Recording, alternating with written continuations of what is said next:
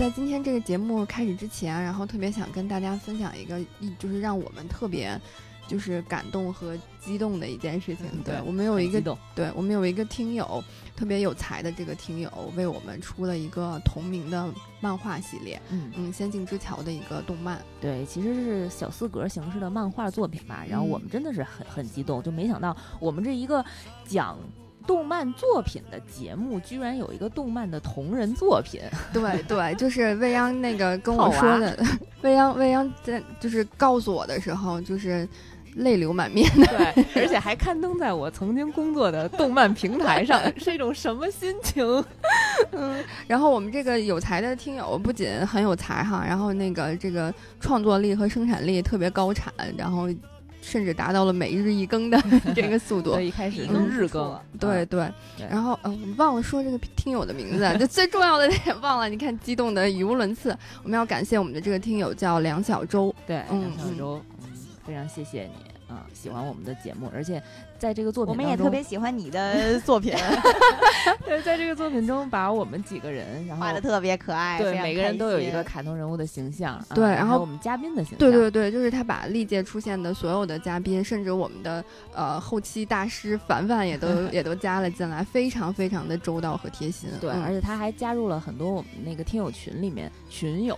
呃，对对对对，然后大家现在都找他报名，说我要一个什么身份，然后请画我，就请大家那个少点留作业。对，现在我们这个内卷的形式已经完全从我们的主播身上，然后转到我们的作者身上，嗯，然后院长还说为什么没有我，然后结果下一期真的有了院长，嗯嗯，特别可爱，大家有兴趣可以在呃，现在应该是腾讯动漫呀、快看啊各大平台上，哦，B 站也有。动起来的手书作品，对，那天老袁还跟我说，哇，你们居然出动画了！我说，哎呀，没有，只是一个手书，但是非常感谢，嗯嗯，特别特别感谢。然后，呃，也感受到了无形的压力。大家可以在刚才提到的那些平台上搜索一下《仙境之桥》，如果有幸的话，可以看到我们这个同人作品。嗯，然后作者叫梁小舟哟。嗯，J O，对，然后我们也特别，就我也特别期待后面的故事都是什么样的故事。对，我也特别期待。我们现在也不知道我们这个作品后面是希望怎么安排我们的命运呢？对，我特别感谢他，因为我我是属于最事儿多的那个，我跟他下了很多要求定制来着的。对，要下了很多定制需求，比如我希望我每期头发颜色都不一样，而且非常神奇的就是，呃，小周在没有看到我照片的情况下画出来的人跟我很像。嗯，可能是我美化了啊，但是跟我很像，我单方面认为跟我很 像，很像那个《龙珠》里面生化人十八号的形象，特别开心，特别感谢他。嗯，但确实是还还是很像的，就是从那个整个造型，然后传达出来的这个人物的感觉，就真的是抓住了神，对，很白马，很白马。嗯，然后也希望大家跟我们一起多多关注。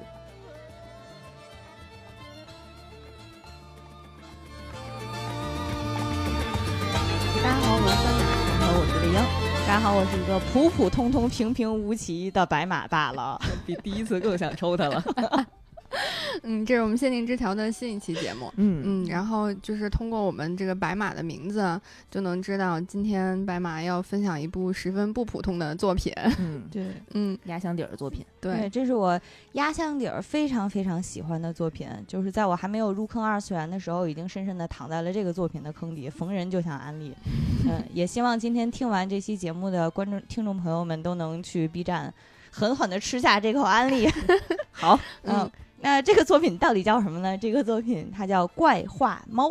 嗯嗯，《怪画猫》呢，它是一部，它也是大概一共有十十一话，呃，是其中有五个短篇小故事，每个短篇小故事大概也就呃一两集，嗯嗯，最多不超过三集。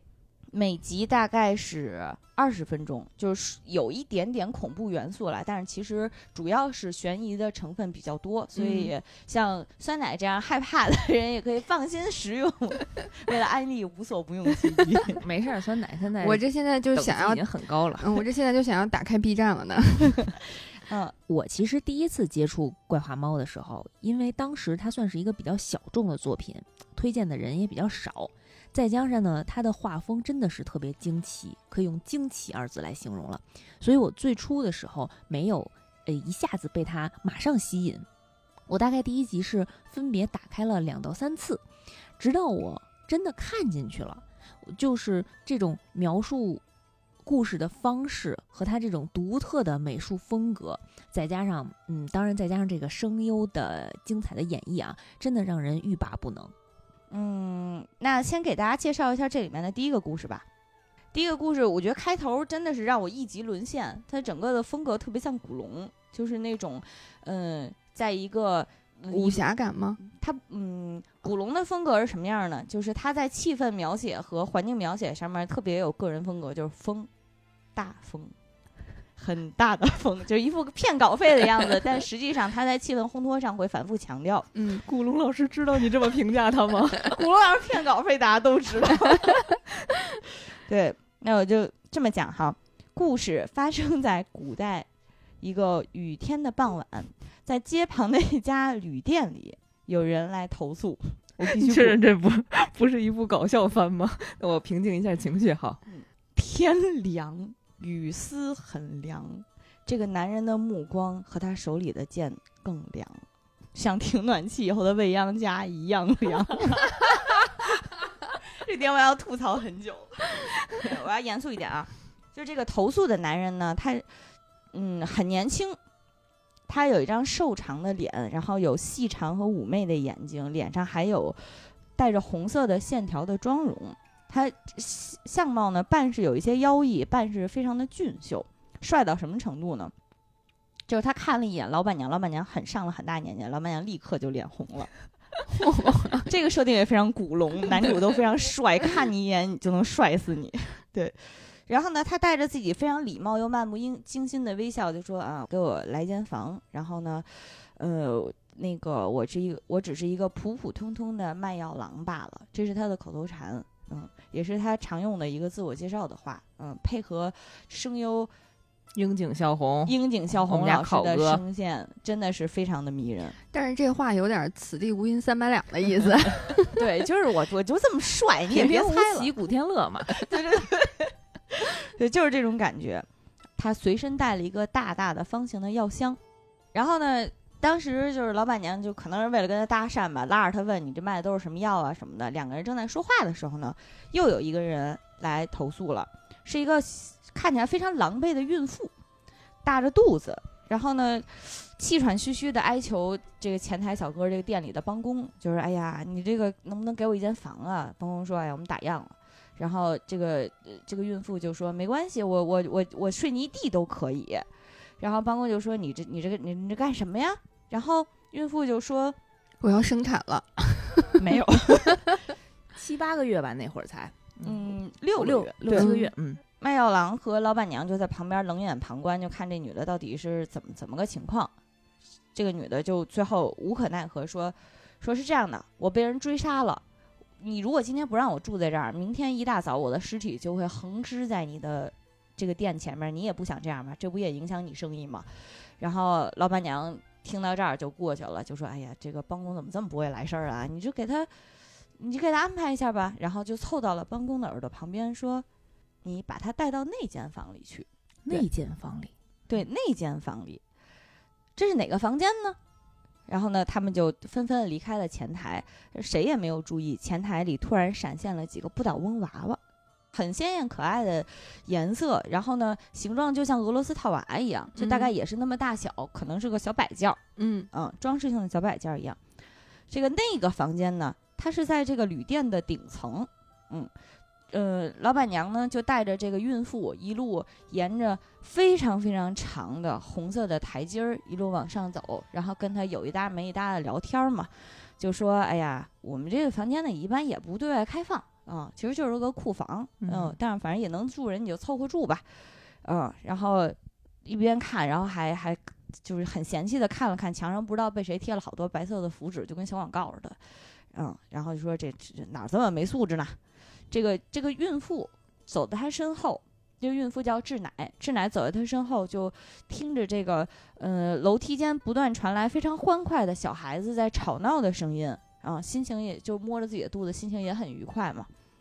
你就是说这个女人怀了孕吧，就是熊孩子也忍得了，对，包容全世界呢，包容全世界啊。然后老板娘就也也就打打听他，也就念叨他嘛，就说你们这个年轻人呀，真是不负责任，就说你这一个人，你以为你能带得了孩子吗？你这个这孩子又不是为了饭就能长大，你们这这反正搁我我是肯定不干，啊，各种嫌弃，把他带到了房间，这个房间还挺华丽的，房间是非常非常宽敞，然后也不是堆满了东西的库房，是一个看起来还挺华丽也挺也挺大的房间，还有着非常美丽的壁画，这个壁画呢一侧是慈悲的观音像，另一侧是。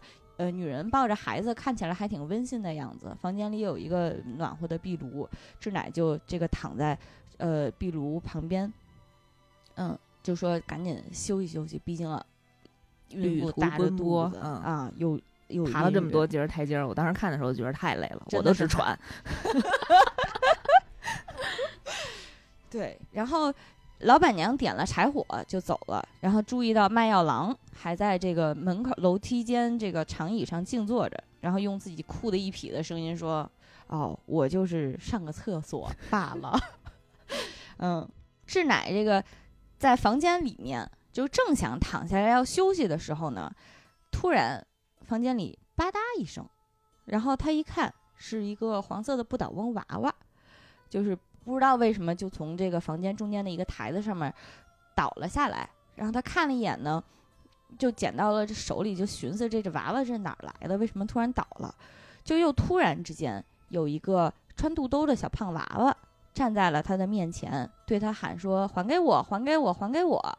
就很熊的样子，嗯。然后志乃就说：“哦，那还给你。”就凭空出现在他的房间里了，是吗？对，这个小娃娃，而且那个娃娃是什么颜色？我现在已经不记得了。黄的，黄色的，浑身是黄色的，还那个画面还挺吓人的。嗯，就是大大胖娃娃，嗯，突然就站在你你面前，从壁画上掉下来，年画上掉下来的，长得很像年画娃娃。嗯嗯，然后呢？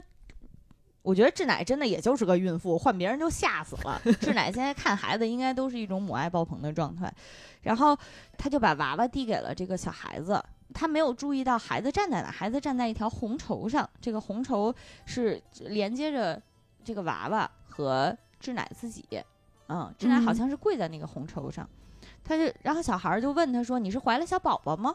志乃说：“对，还有四个月，这个我的孩子就要生产了。”嗯。然后那个小娃娃又特别突兀的看着他，指着一边说：“咱们去那个房间吧。”就也莫名其妙，没有没头没尾的。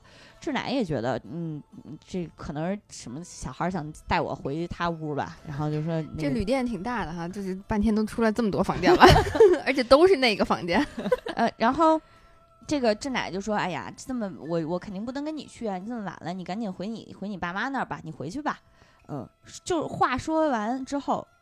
孩子又消失了，又凭空消失了，嗯，然后志乃就就非常费解，但是觉得自己可能也是太累了，嗯，幻觉，对，太累了，幻觉，还是就是没看清小孩真就动那么快，嗯，他就又躺下了，但是这次呢，他躺下不久，身后突然传来了极其粗重的呼吸声，非常粗重，真是一个多灾多难之夜呀，啊，然后志乃就意识到是追杀他的那个杀手来了，对。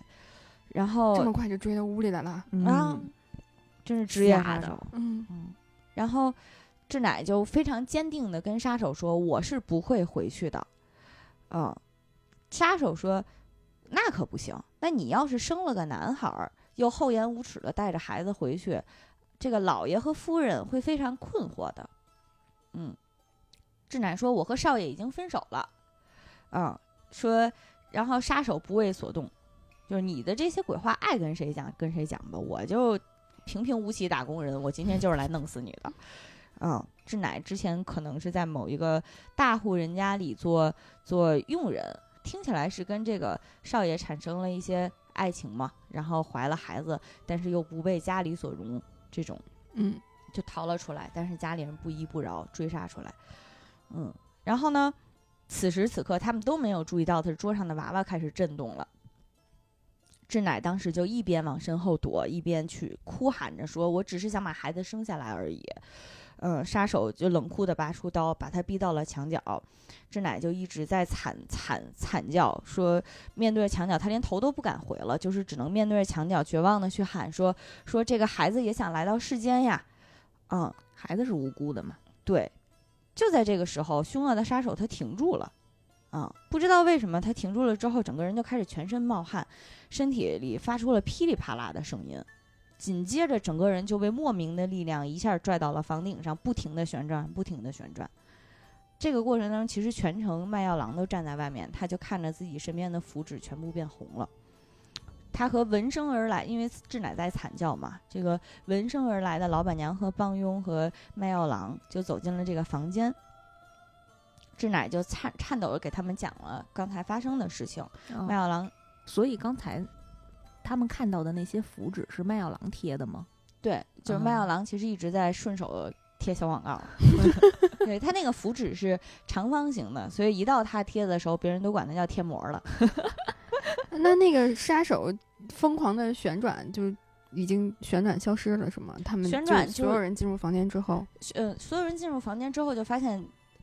他还在孤独的旋转，镶在天花板上了，就挂在天花板上了。嗯嗯，四肢已经扭曲了，对吧？嗯，对，就是很惨烈的样子。一看这事儿，绝对不是人干的了，已经。嗯嗯，麦药郎进去之后，顺手就给志乃的肚皮上贴了一个符纸。这个时候，大家也就知道这事儿可能是房间里有人力所不及之情况吧。嗯，麦药郎就寄出了自己，他就寄出了这个药箱。顶层的一把非常华丽的短剑，这个短剑是狮子的头的形状，然后呢镶着五彩的宝石，还裹着很多符纸，是一把华丽的短剑。不知道为什么老板娘看着就很焦虑，老板娘不害怕，但是很焦虑，就一直跟志乃说：“你别胡说了，这这这可能就是是不是你干的？是不是药郎干的？反正他就是说肯定也也不一定，这没没有什么怪事儿。”就在他们这个对。对话的时候呢，老板娘突然发现了桌上有一个这个不倒翁，她就非常恐慌，就问语无伦次的问：“你这这娃娃哪来的？你从哪儿拿来的？”然后志乃就说：“这是你们房间里摆的呀，而且刚才还来了一个小孩儿，想把这个娃娃给要走。”嗯，就一边聊，药郎就发现尸体上开始滴水。一滴一滴的往下，啪嗒啪嗒的那个在底下形成了一个很小很小的小水坑。然后呢，志乃同时又闻到了一些臭味儿，就很奇怪，他就捂就捂着鼻子，还跟老板娘说说说你你听这个附近不都有好多小孩在吵闹的声音吗？你听这儿，你听那儿。嗯，这个片子在声道声声效上面做的也还挺独特的。嗯，就是弹幕这个时候都是耳机党阵亡，因为 就是随着志乃。往左指，往右指，你耳机里就会传来左边是小孩的声音，右边是小孩的声音，还挺还还还挺吓人的那一段，就是志乃就听见孩子的吵闹声一路逼近他的时候，麦药郎就觉得好像要大事不好了，就是手里瞬间就飞出无数张符纸，贴在了志乃面前一周的这个房屋的墙上面，等于在房间的一端给他形成了一个结界嘛，嗯。就在形成结界的瞬间，符纸瞬间就变红了。房间里没有被符纸保护到的区域，铺满了红色的绸带，红色的绸带就好像子弹一样飞向志乃。然后同时，因为被结界挡住，没能成功，所以又瞬间就崩断了。麦药郎闻了闻尸体上面滴下来的液体，说这是羊水的味道。对，就是那个羊水。嗯。然后麦药郎说，勿怪是作夫童子。这个时候，他退魔，他那把剑狮头就突然眼睛圆瞪，咬牙发出一声脆响。这个作夫童子是什么呢？他是日本传说当中，嗯，其实是守护家宅和仓库的神。嗯，就是按照传统的传说里面，就是作夫童子是调皮的小孩子，可能会戏戏弄家人，但是呢，他是会为家人带来幸运的。嗯，这个作夫童子其实是起源是在家里被杀害的小孩子的。魂灵，对，哦，嗯嗯，但是它能带来好运，也挺邪乎的哈，我也不知道为什么。这个时候，麦药郎就说：“我是我就是来收妖的，我这把四十米长的退魔剑拔出来，但是有条件的，是，呃，需要有三个东西同时聚齐，这三个东西分别是形、真、理。形状的形，这个形指的就是这个物怪的真相，它究竟是什么？嗯。”真指的是前因，这个事儿为什么会发生？真实的真是吧？对，是真实的真。还有就是道理的理，这个理就是你人心究竟是怀着什什么样的执念才会带来这个这个这个物怪？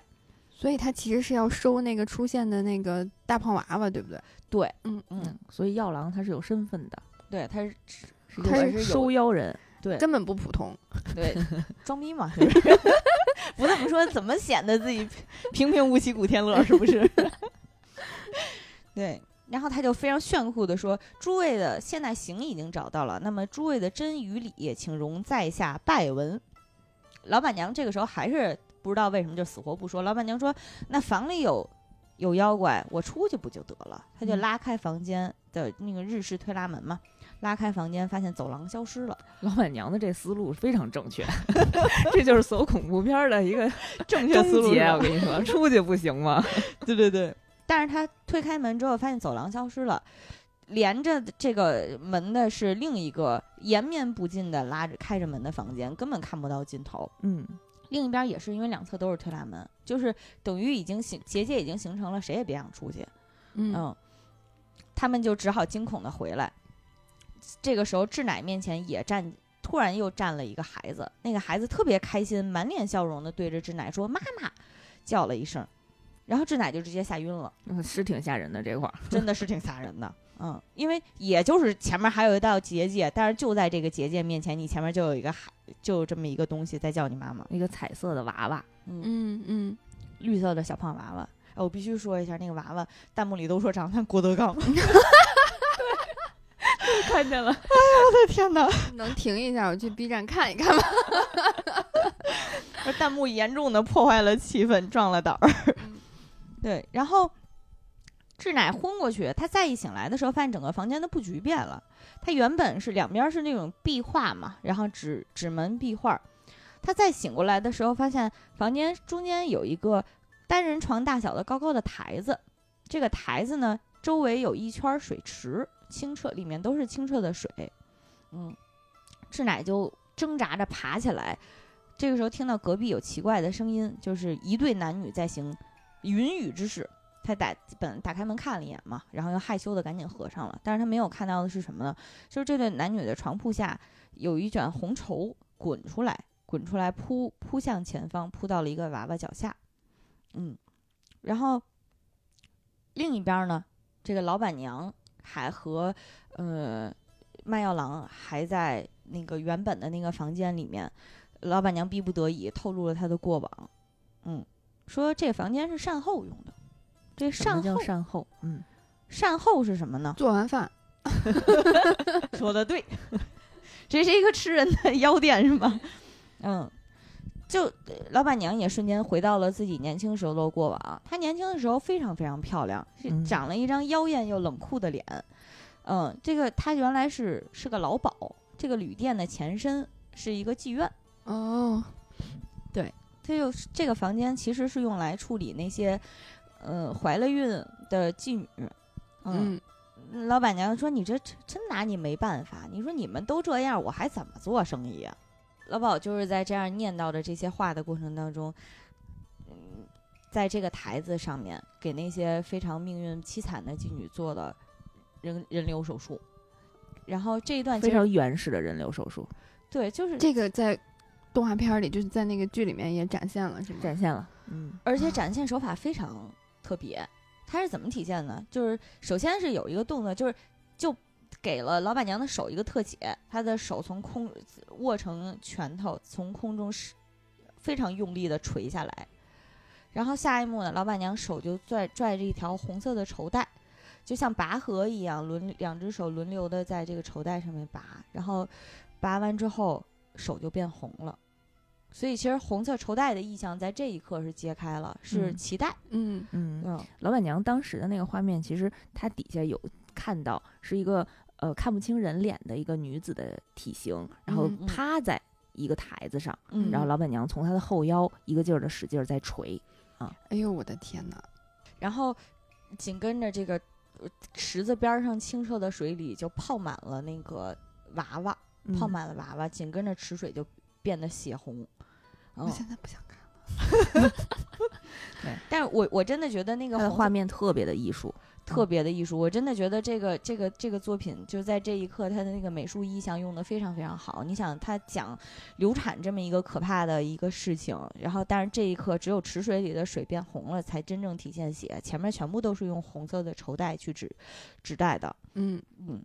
然后在在在回忆里面，因为作夫童子在这一刻也在向大家展现他们的回忆。在回忆里面，一边是红色绸带上的娃娃，他们非常满怀希望的、非常开心的走向母体，然后开心的抱着母亲的肚子。每一个孩子走向母体的时候，边上的所有的娃娃都会特别开心的说：“恭喜你！”然后紧跟着就是。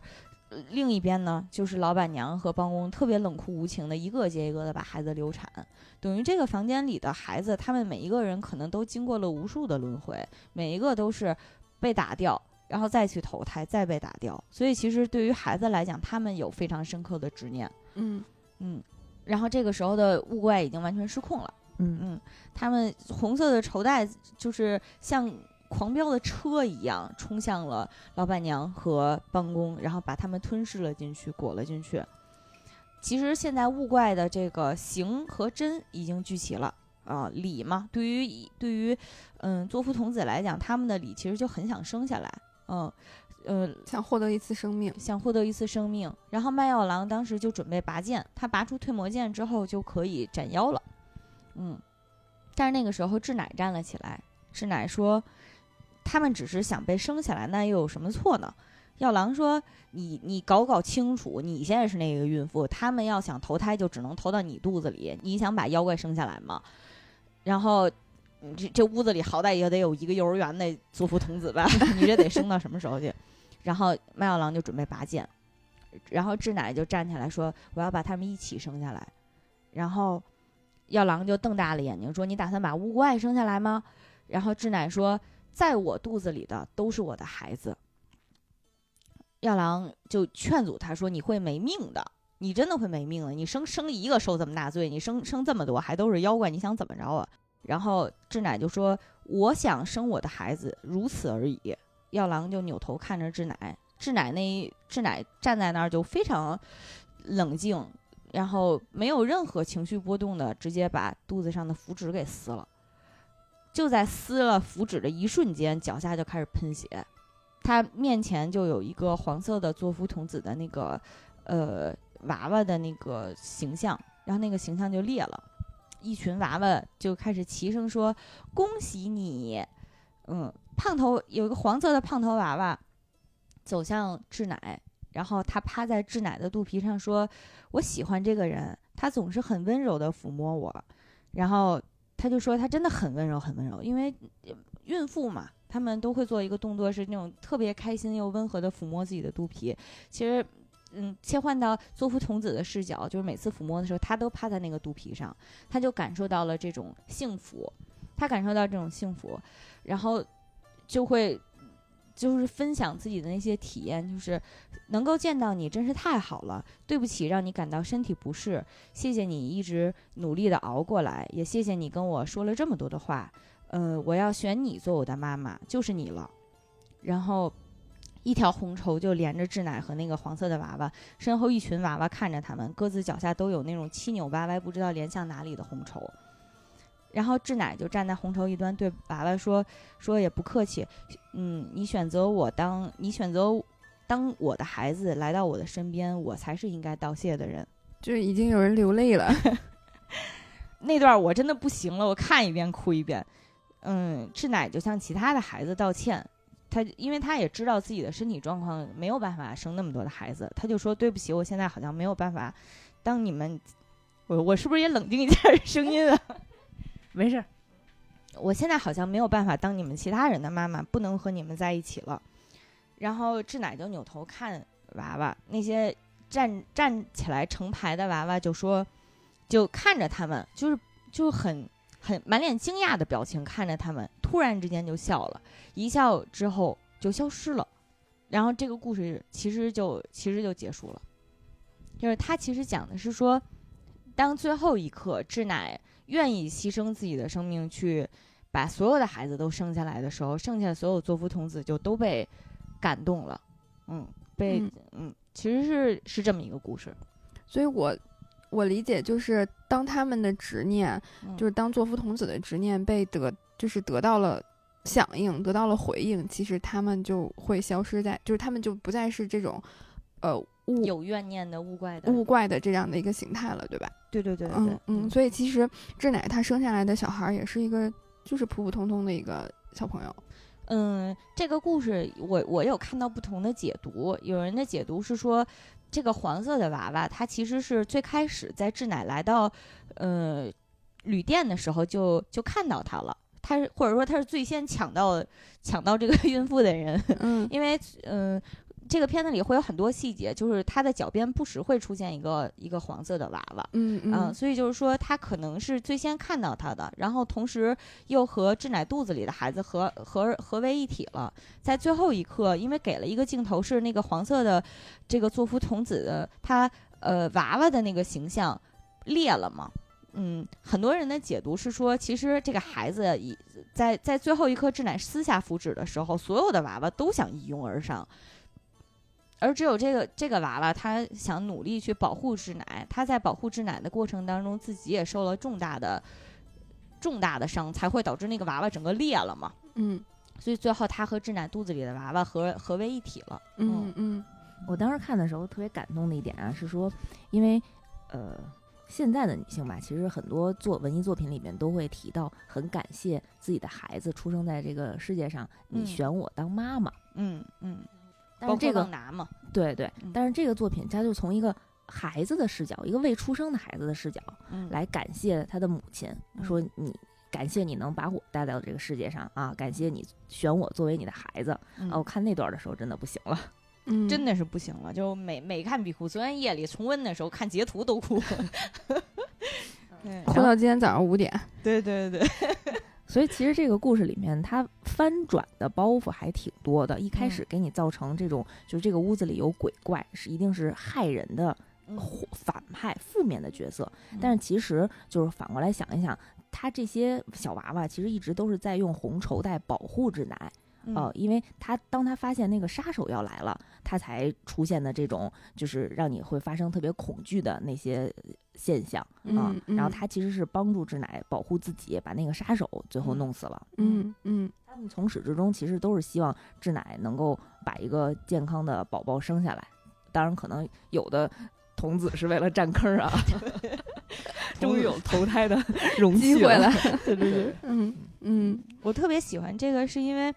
他给孕妇和胎儿的关系一个非常温柔又深刻的解读，就是其实我我当时看的时候，我想起来那个《你好，李焕英》了，嗯，因为那个片子给我的感觉也是什么？因为它它体现了一个双向的感情，呃，就是很多时候，呃，作品里面呈现这种的时候，总是单方面的，呃。一方对一方的感情投射，但是这种流动性的、相互之间互相守护也互相救赎的感情，我觉得还是挺挺挺动人，也挺深刻的。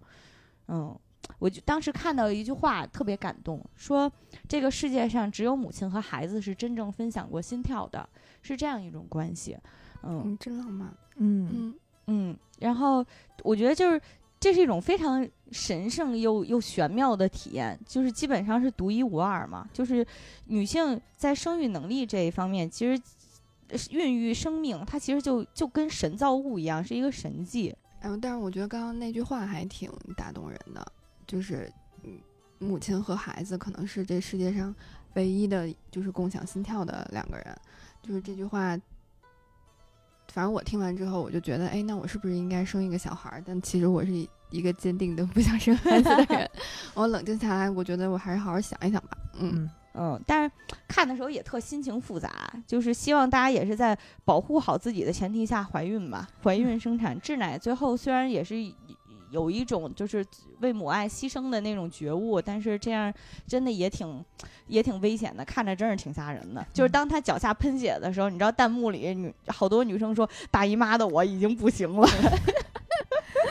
嗯，就是因为现在我们都大家都在讲生育自由嘛，可能更多的讲的是说女生女孩子是不是有不生的自由，但是其实还有一点就是女生一定也是有生的自由。嗯，当时前段时间看美剧有个良良医医疗剧嘛，其中有有一集是一个一个孕妇，她其实有先天疾病，但是她特别特别想要自己的孩子。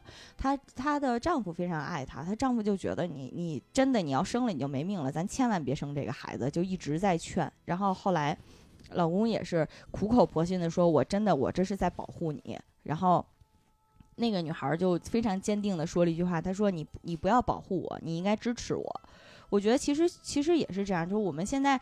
支如果想要支持女性的话，应该是支持她。比如说在生育层面的话，应该要去支持她的是，比如说怎样能够让她安全的生产，怎样让她生了之后能够有一个比较好的，呃，一比较好的育儿的环境。其实是是应该是这样去支持的。嗯嗯，如果要尊重生命，不想流产的话，我我昨天查了之后发现发现一个特别。新奇的一个一个事情，就是说，因为有一些情况，我可能是因为我的嗯身体健康条件，我没有办法怀孕了之后没有办法流产，或者是我的宗教信仰不允许我流产。那其实，在很多国家，包括我国，有一个叫安全弃婴站，嗯，你们知道吗？不知道。嗯，在南京和石家庄。哪哪几个字？安全。就是弃婴安全弃婴站，它指的就是如嗯，我们法律上虽然禁止遗弃孩子，但是因为确实考虑到这些特殊情况，嗯，我们允许母亲能够安全的把自己新生的婴儿，呃，遗弃到一个安全的地点，在我国应该是福利院，类似于嗯，然后在我查了一下，在美国大概是什么教堂啊、医院呀、消防站这种公共设施，对，这样的话他们不用担心遭到遗弃儿童罪的指控。嗯，我其实觉得这个也，嗯，给我的感觉也挺也挺神奇的，就是能够让一个生命在被大家接受的前提下，能够安全的被生下来，安全的长大，我还觉得还挺有意思的。嗯，当然了，如果不想要孩子的话呢，还是要做好防护措施，做好生育规划，避免产生意外怀孕的这种情况。呃，从社会角度来说呢，也应该做好性教育、性安全的这种科普。到这儿呢，就一定要 call back 一下我们上一期这个工作细胞讲的相关的东西了啊。嗯，这个故事反正让我还挺感动的，就是在在在在在生育和和和孕产这件事情上，他提供了一个非常温柔的视角。嗯嗯啊，这部作品的画风和美术风格其实都是非常独特的啊，它不是咱们日常看到的那种现代动画的这种。呃，比较圆润的风格，它是非常扁平化的一种，就有点像用很多不同层次的贴纸，然后塑造了一层一层的这种平面的画面，然后有一种浮世绘的风格。对，它是，嗯，整个色彩其实，嗯，色彩非常的丰富，但是同时又有一种那种古画，呃，暗淡的色彩。画风上一定是是特意有追求这样的，嗯，然后同时如果仔细看的话，他为了追求那种古画的质感，整个画面铺的底层的纹路是和纸的纹路，就是你能看到纸张的那种感觉，就好像每一幅画都是画在纸上，嗯，这一点也是让我当时觉得还挺惊艳的，嗯嗯，我当时看的时候有几个非常印象深刻的地方，比如说他这个片子里面的龙套。比如在这个嗯《作夫童子》这集里面，屋里有妓女和恩客嘛，他们的脸上都是没有五官的，直接是非常典型的日式那个菊彩色的菊花的纹路，呃，脸上有几朵小菊花在不停的转，我觉得这个意象还挺好玩，就是可能对于他们来讲是画风省事儿吧，呃，一方面是能特别鲜明的区别出来哪个是主角，然后哪些是是背景人物，然后呢。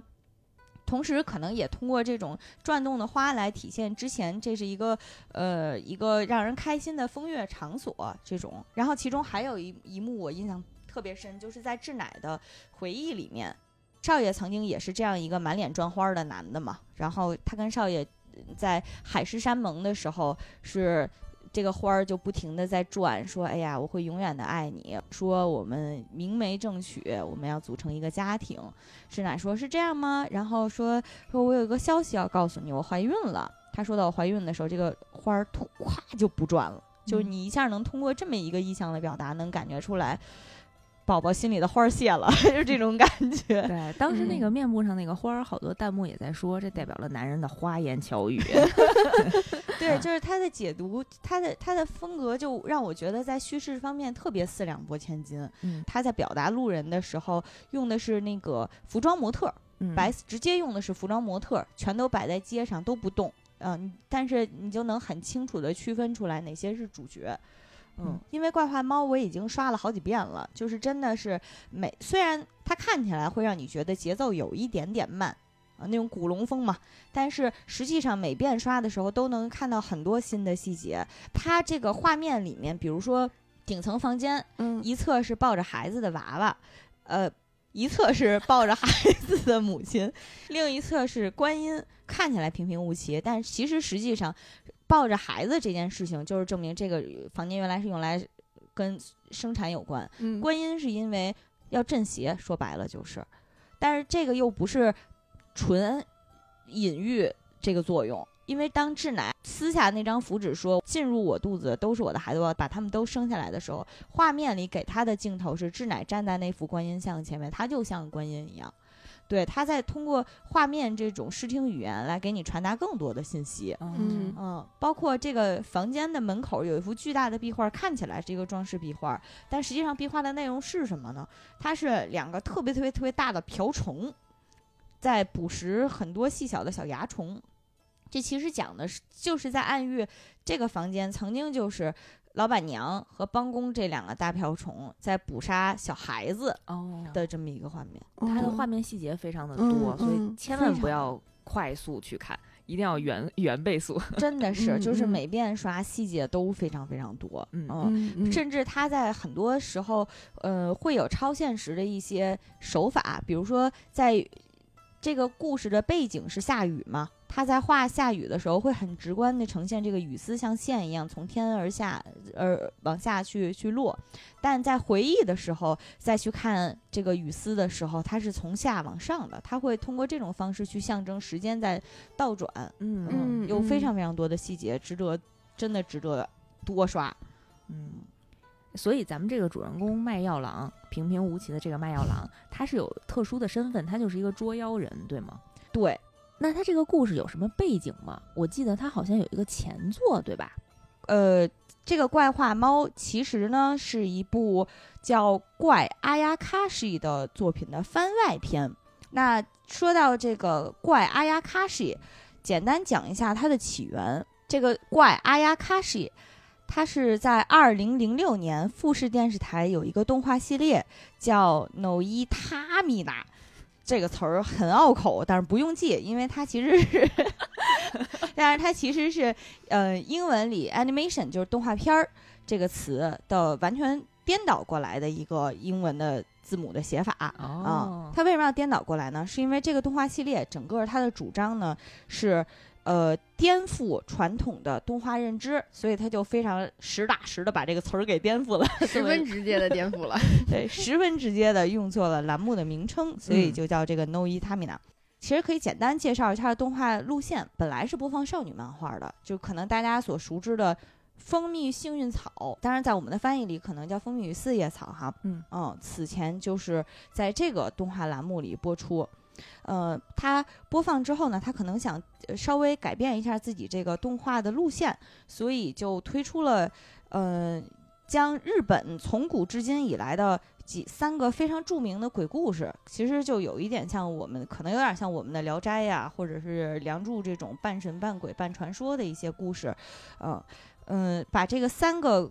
鬼故事作为基础，然后加入了很多创作者全新的解读、全新的阐释和包装，然后去将它创作了新的故事，然后去给这个老故事旧瓶装新酒嘛，去做出了新的原创。嗯，等于就是，嗯，在三个故事这种单元性质的里面，其中有一个故事呢，最后的一个故事叫画猫，嗯。因为它风格非常的独特，画风啊、故事啊又很大胆，所以就当时是好评如潮。所以干脆这个就用启用了原班人马，又去创作了《怪画猫》这个番外系列。哦，对，这个跟之前上映的那个电影《那个妖猫传》是什么关系？他们之间有关系吗？我觉得酸奶问的这个问题特别好，就是我也查了一下，因为画猫其实是一个文学创作母题，主要讲的是，嗯，某一个命运悲惨的人，然后呢，可能正正遭受了一些不幸、一些不公，然后心中有有哀怨，或者是有一些呃难意难平之事嘛，他将自己的这些情绪都倾诉了给自己所养的小猫咪一种。所以养猫的同胞们，你们有福利了，你们有什么怨气都可以找猫猫。点儿好，小猫咪做错了什么？小猫，希望小猫咪能替我考试。嗯对，然后呢，所以。这个猫咪承载了他的心愿，或者承载了他的他的执念之后，就替他去做了，嗯，替他怎么说呢？他就他就变成妖了，然后替他去去去复仇。可能这个是一个母题。所以陈凯歌的那个《妖猫传》，它本身也是改编自梦枕魔的一个呃日本的奇幻作品嘛。嗯嗯。所以套就是这个母题接近是还还挺合理的。嗯嗯。我本来以为啊，可能在前作里面会给他一些交代，但实际上我看了一下前作，嗯，没，还是也是没有特别多的交代。但是前作里面麦药郎确实个性啊和嗯贴膜手法呀，都跟这一集有所不同。前作的故事我简单讲一下吧，嗯，那个故事可能时间会更早一些。嗯，麦药郎有一天走过一户大户人家。这个大户人家正好要嫁女儿，这谁知道呢？二女儿出阁之际，真的是 literally 出格，脚踏出房门的一瞬间猝死了，谁也不知道为什么猝死，大家就都很都很恐慌。这个家呢，本来是一个有很大影响力的武士之家，但是因为从长辈这个爷爷到他的两个儿子。都不太成器，所以房间这个家里家道中落，只能靠把二女儿嫁给一个富有的人家去，呃，维持自己的家道，不不再往下对堕落下去。对，结果这二女儿还出门就猝死，他们也觉得很恐慌。这一家人呢，看着也不像什么好人，因为孩子猝死了，第一反应都不是叫郎中。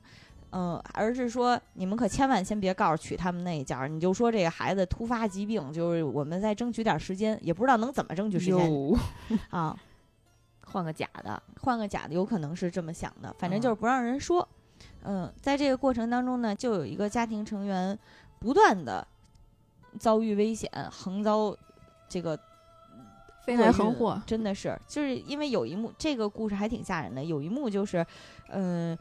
家里的这个武士正在跟家主汇报说哪哪看过了都没有什么奇怪的人呀，我也不知道为什么呀的时候，他的一摸脖子，脖子上有血，然后脚边也在滴血，一抬头天花板上挂了个人，已经已经四分五裂了，嗯，就是他们这故事都是天花板上死人，对对对，死地上都不够有 不够炫酷，这是颠覆了传统，对对对，反重力特别精辟。然后这个卖药郎就说：“我是捉妖的，我就需要真理行，你们就告诉我这到底是怎么回事。我现在真已经知道了，应该就是猫妖，因为他在他在家里看到了很多的捕鼠夹，家里却没有猫的痕迹，说讨厌猫，嗯，就说也不知道为什么。他一问呢，得知说这个家里面呢有一个嗯卖刀剑的铺子，他们卖试刀是用什么试呢？”就是用用猫屎，因为猫的皮猫皮又又又柔韧，然后又怎么样，特别适合，就非常毫无人性嘛。小猫咪到底做错了什么呀？啊，弄都得死，真的，他们弄死一点一个都不。他们是觉得猫有九条命就可以随便试吗？就就这样嘛。嗯。然后他们就毫无人性的去拿猫去试刀嘛。这个麦药郎本来就说觉得可能这就是事情的呃真相。嗯，但是发现，因为他那个狮头剑嘛，每次在发现一个真理型说出来的时候，都会叮一声。但是他就发现这个这个这个剑迟迟不给他回应，就好像不知道这个故事到底是怎么回事儿。嗯，他就说：“你们你们这也就别别瞒了，你就赶紧告诉我吧，还想不想活了呀？”然后家里家主就告诉他：“啊，其实是这么回事儿。家主是谁呢？是那个老爷爷。”看起来还挺慈祥的一个老爷爷，老爷爷就他的回忆已经直接倒回了二十五年前，说我这个年轻的时候吧，嗯，有一次在乡村街头闲逛，看到一家在嫁女儿，这个新娘子呢长得非常非常漂亮，所以我就把她抢婚了，对，带回家了。这个带回家呢，我本来想的是，他要是说你放我回去，嗯，我就放他回去。但是新娘子好像对我也，嗯，挺有好感的。新娘子对我投怀送抱，斯德哥尔摩，还说抱紧我，所以我们俩就一起生活下去了。但是毕竟她也是别人家新娘子，就跟我跑了，她也回不去家了，不太合适嘛。嗯，所以也就没有再回家，也就默默的低调的生活着。嗯，虽然在我们家过着锦衣玉食又有佣人伺候的日子，但是这命途多舛，就就身体不好，就没活多长时间就走了，所以等于也就没有一个像样的婚礼嘛。可能也是因为这个原因，他见不得别的新娘子出嫁，所以这个这个家里再有新嫁娘的时候就就就死了嘛。他说应该是这个原因。嗯，对。然后麦小狼听完就觉得哦是这么回事儿。但是这个剑依然没有拔出来。剑说不对，接着猜，答错了。剑说你错了，重来。但是当时没有办法，因为那个猫猫妖的愿力非常非常强大，就是马上就要突破他所设的所有的结界了。毕竟那个时候麦小狼还年轻，贴膜的手法确实也不太行。嗯，感觉手那守护力也也就一般。但是手有点潮啊。家里呢，但是老头儿反正就。那会儿老头说啥，他觉得也好像也挺有道理的，他就信了。他就说：“那我先强行变个身试试。”结果变身之后没有没有法力。嗯，谁变身啊？麦耀狼是能够变身的。哦，变身成谁呢？他变身成魔法少女马猴烧酒。他变成魔法麦耀狼。对，魔法麦耀狼。他他变身之前是一个非常清秀的、普普通通的古天乐。他变身之后呢，会变成全身古铜色。衣服上的所有的花纹都会消失，但是他身上古铜色的身上会长出金色的纹路，非常非常酷，嗯，然后眼睛也会变成血红色，嗯，变成了一个就是肌肉猛男吧，反正就魔法肌肉猛男，对，那个是他的收妖形态，嗯，在这个老头家呢，他遇到的问题就是他虽然变身了，但是没有什么魔力，然后就是因为真理型不太齐嘛。然后这个时候，他那个老家里的老管家就一直在尖叫，一直在惨叫，说说都怪你，他现在更生气了，你不要，你不要再再再再胡说八道了，你激怒他，我们今天谁都别想活下去。嗯，这个时候，呃，终于有人说出了真相，这个真相是什么呢？实际上是他抢了这个女孩回家之后，这个女孩一直在哀求他，我想回家，我想回家，然后。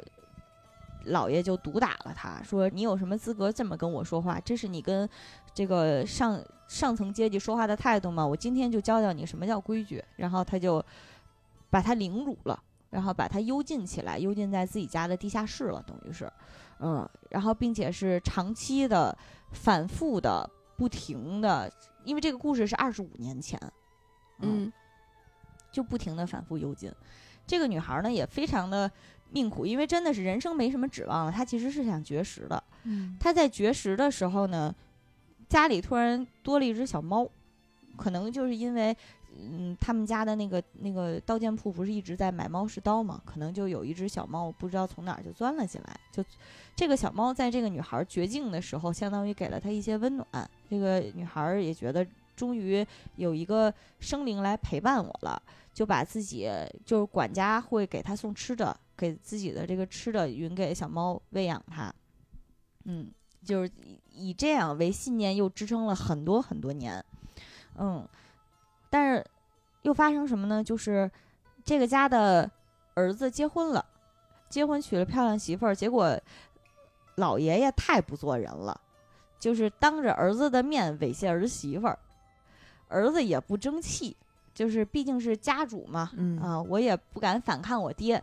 那我不能反抗我爹，你欺负我女人，那我就弄你女人呗。儿子就潜入了地下室，说：“听说我爹这么多年来一直很迷恋你啊，那我也要尝尝是什么滋味。”然后就不做人嘛，这一家几代不做人嘛，就也去凌辱这个被幽禁的女孩儿。被幽禁的女孩儿就真的是这日子，我真是快过不下去了。有一天，儿子不做人的时候呢。被他父亲撞见了，他父亲那必然不能打自己亲生儿子呀，嗯，就是我儿子肯肯定也解释，都是他勾引我，都是跟我没有关系，我是个我还是个孩子。老三套啊，对对对，老三套。儿子就解释完之后，他父亲就去殴打这个女孩儿，就是你们从什么时候开始的？你真真是个贱种啊什么的，就不停的在殴打他。然后这个女孩就觉得真的是活不下去了，就嗯自尽了，应该是。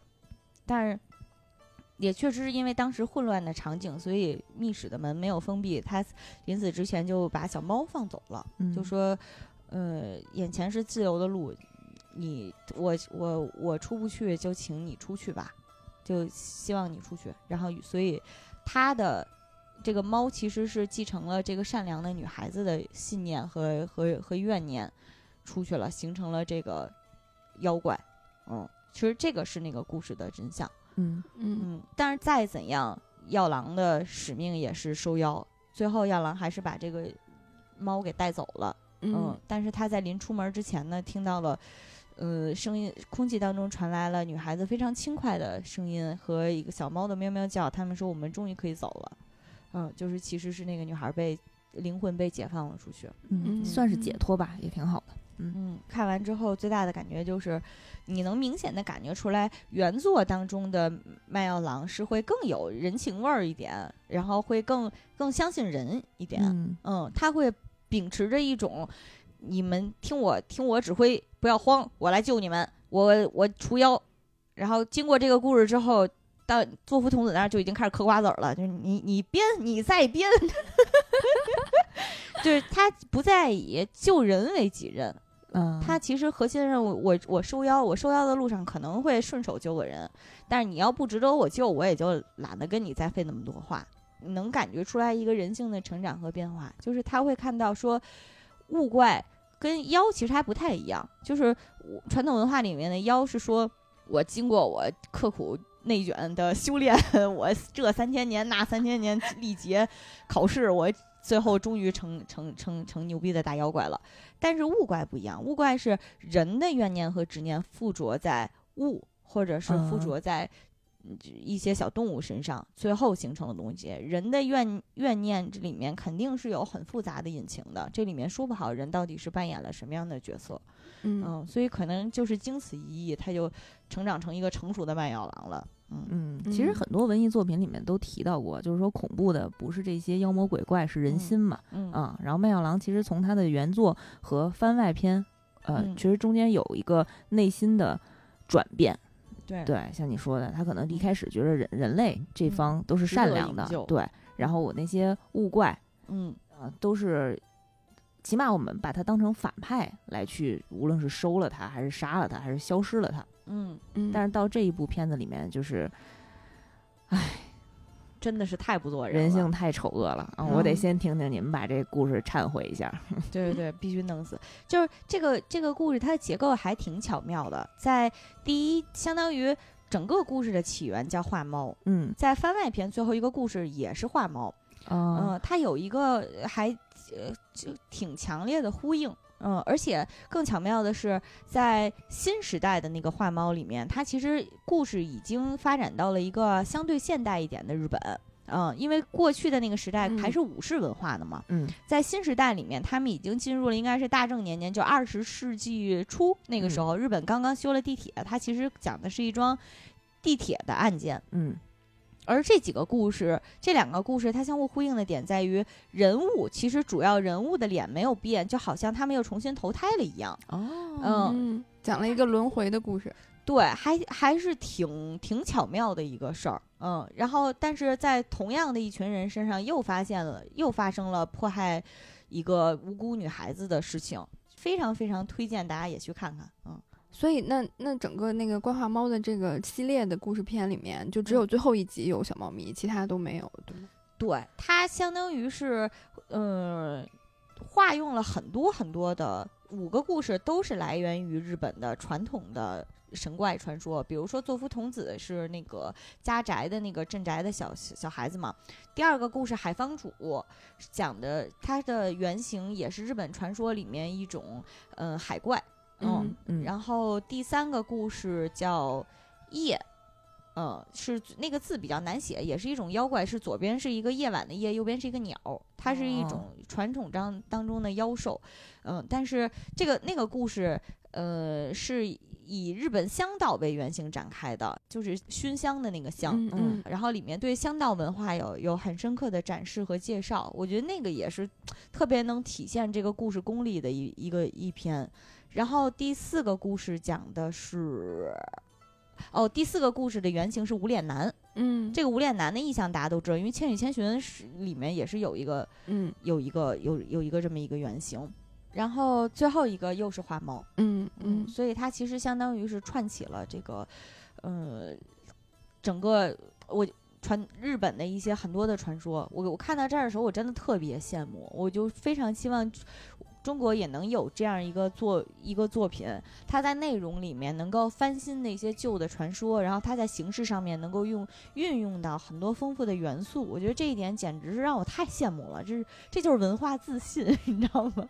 嗯，但是现在其实有很多国漫作品也在尝试着用现在的手段，就是用青少年更喜欢那种漫画的形式去讲中国传统的这些故事啊。像你刚才说的，比如说中国的怪物啊，非人哉。现在也在做，对吧？对，我特别喜欢非人哉。嗯，有有时间可以单独聊聊。他里他把中国的那些上古神兽都串在了现代社社畜生活中，对，特别可爱，全都是社畜。嗯，现在上班打工人打工魂。对，然后其实，呃，在日本的动漫作品里面去讲中国传统文化，其实还挺多的。是，嗯，是因为可能自己的文化作品已经挺挺挺。丰富的了，然后得赶紧找点别的来创作啊！我小时候看看过的《醉游记》，其实就是完全套用《西游记》的那些人物，我可太喜欢了。那个《西游记》《醉游记》里面，全全部都是 F 四美男团，对对对，在取经。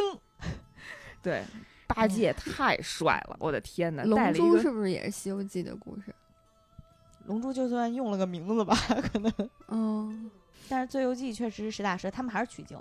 嗯，但是唐三藏是一个随手带枪的，遇到妖怪自己上的，都别拉我，今天我必须把妖怪打死在这儿，你们都别动手，放着我来。对对对，是这么一个设定，特别喜欢。对，然后八戒是那种儒雅绅士，戴着个小金丝边单镜片的小眼镜，斯文败类，帅了，真的太帅了。女妖怪都不知道先先挑谁好。点菜来了，这是自助啊，这是。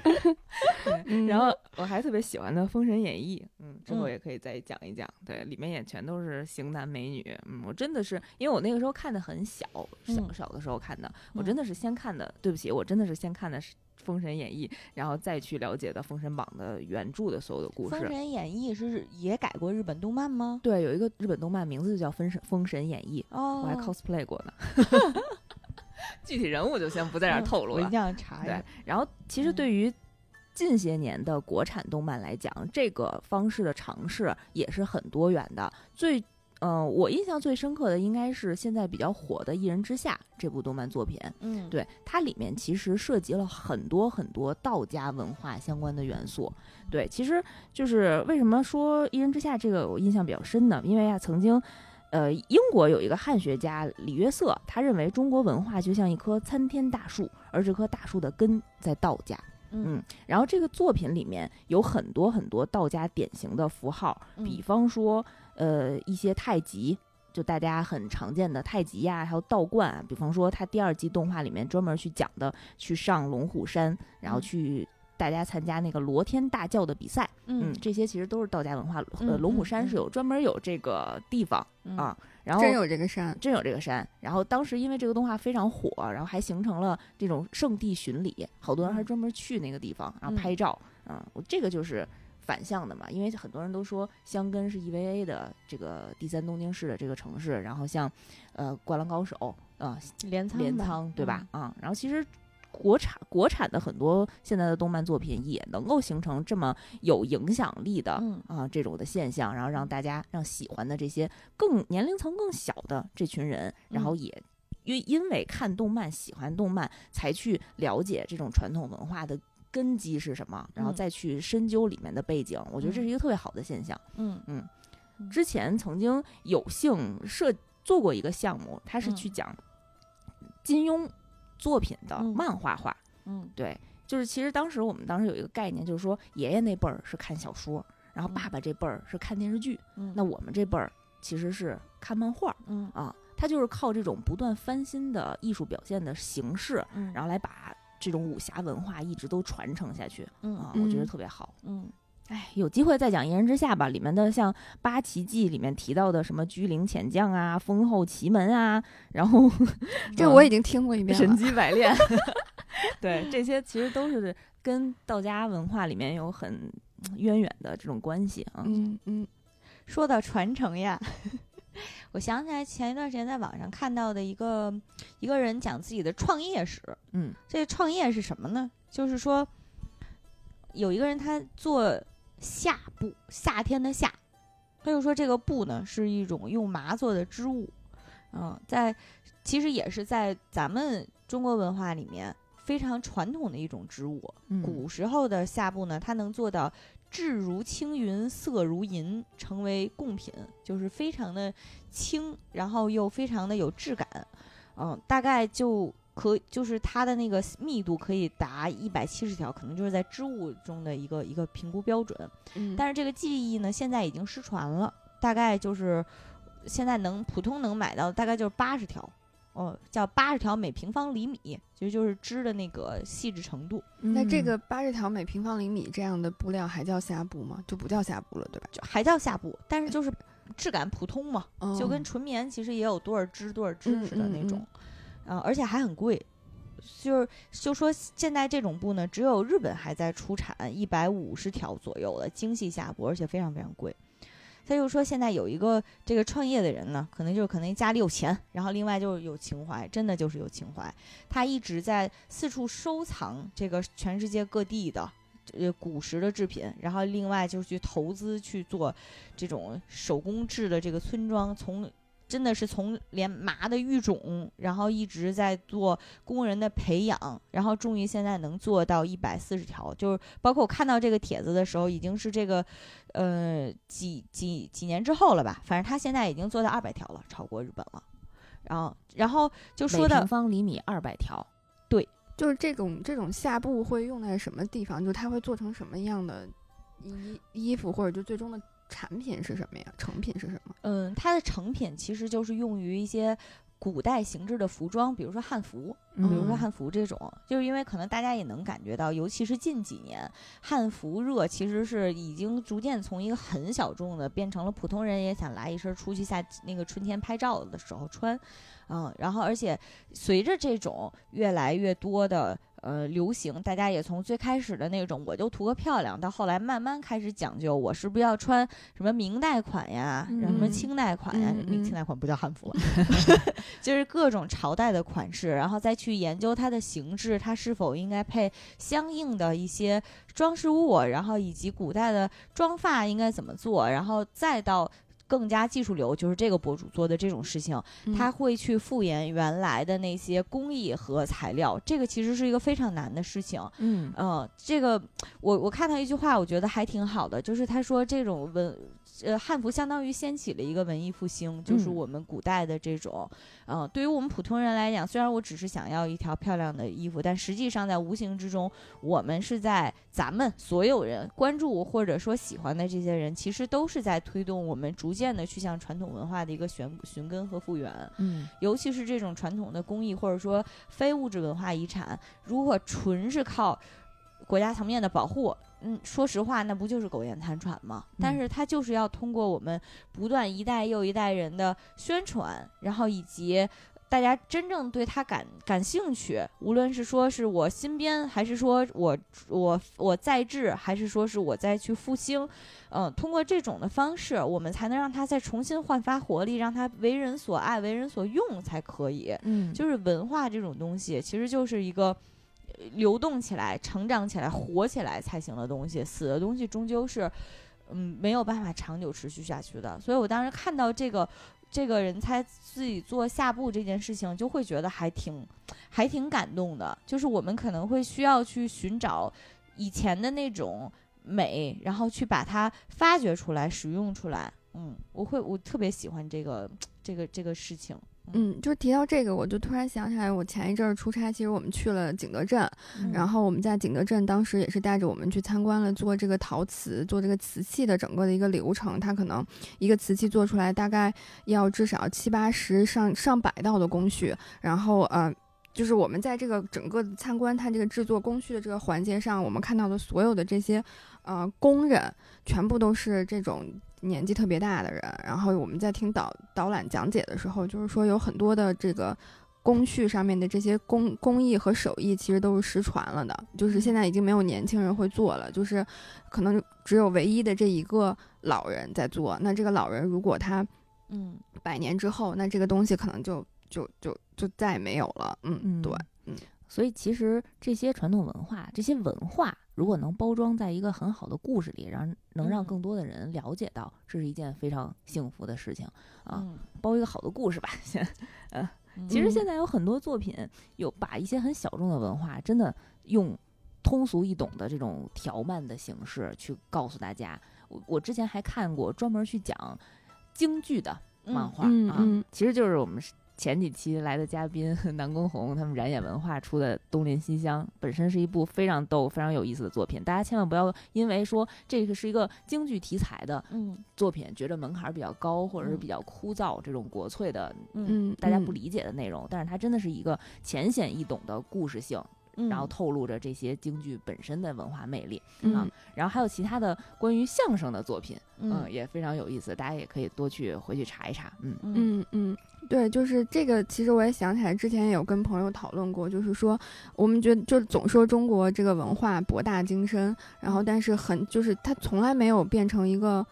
主流的一个就是在主流的媒体上或者在主流的视线里面被得到一个充足的一个关注，嗯，就因为它太博大精深了，然后你想把它讲清楚一个事情太难了，然后你一旦想要讲清楚，它就会特别的。门槛会特别的高，但是如果能够借助就是现在这样的，不管是漫画还是视频的这样的一个形式，我觉得嗯，能够有好的结合的话，其实是很有帮助的。然后这个其实也是对于就是我们刚刚讲到的这个文化自信这件事情来讲，我们除了让我们自己能够很多的年轻人小朋友能够了解到，嗯，我们是不是也有机会可以让嗯别的地方的人也能够了解到中国的这样的一个文化？嗯嗯。就是其实像酸奶刚才说的，我们文化这个东西不能只是出现在博物馆的玻璃后面，或者说是新闻纪纪录片里面，而是说我们怎样把它用起来。就怪话猫里面有，就是像他，嗯，无无脸人的那一集，我印象非常深。就是他无脸人和千与千寻的无脸人不太一样，千与千寻的就是一张白脸嘛。但是他那个无脸人，他脸上其实是不停的在变换着这个面具，面具有我们可能知道那种天狗红色的长鼻子的，然后同时他一直在变不同的面具，这个面具其实就是他们传统歌舞伎里面能剧面具，就是那一点就让我会觉得还。真的是挺羡慕的，就是因为他是能把这个元素既加入到他的叙事当中，同时又让你产生一种这个东西，它看起来真的是挺挺有意思、挺厉害，我想再去了解一下的冲动。我觉得这个就是一种不是在玻璃后面，也不是在纪录片里面看到的呈现方式。嗯，也希望我们的创作者能够更多的去了解，然后运用我们的传统文化吧。嗯嗯。一度心に手を当て暖かいぬくもり感じてちぎれる雲を見上げてあなたは今何を